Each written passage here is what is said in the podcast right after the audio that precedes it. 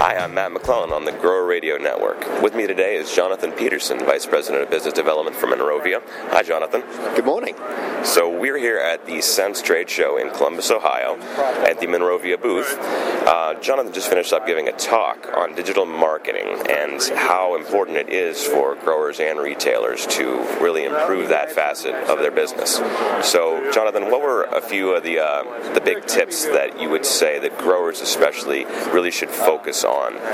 Well, yeah, there are some key takeaways today, and it's really whether it's B two B or B two C, uh, having a having a good website is really just entry to the game, is what I would call it. So whether you want to sell online or not is really irrelevant.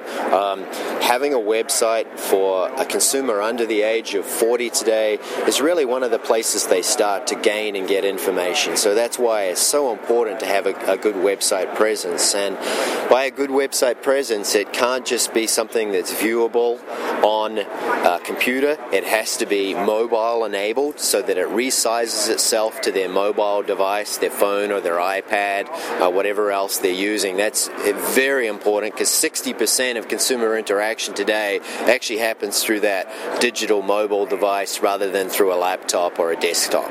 Okay.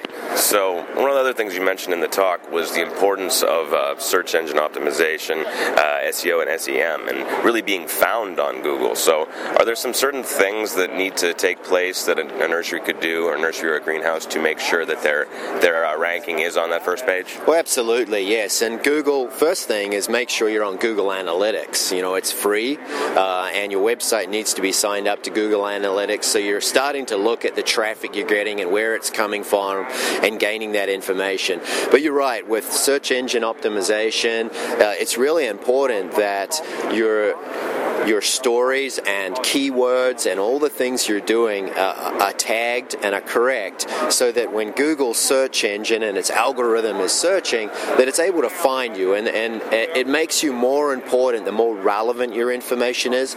So don't think you need to be a big national brand. It actually likes it when you're a local uh, and you're, you're providing information for local zip codes. That's uh, Google finds that as being more user friendly to that uh, consumer that, that, that lives lives in that area. So you don't have to be a big national brand to be able to pull this off. Anyone can do it. It just takes a little work and resources ahead of time.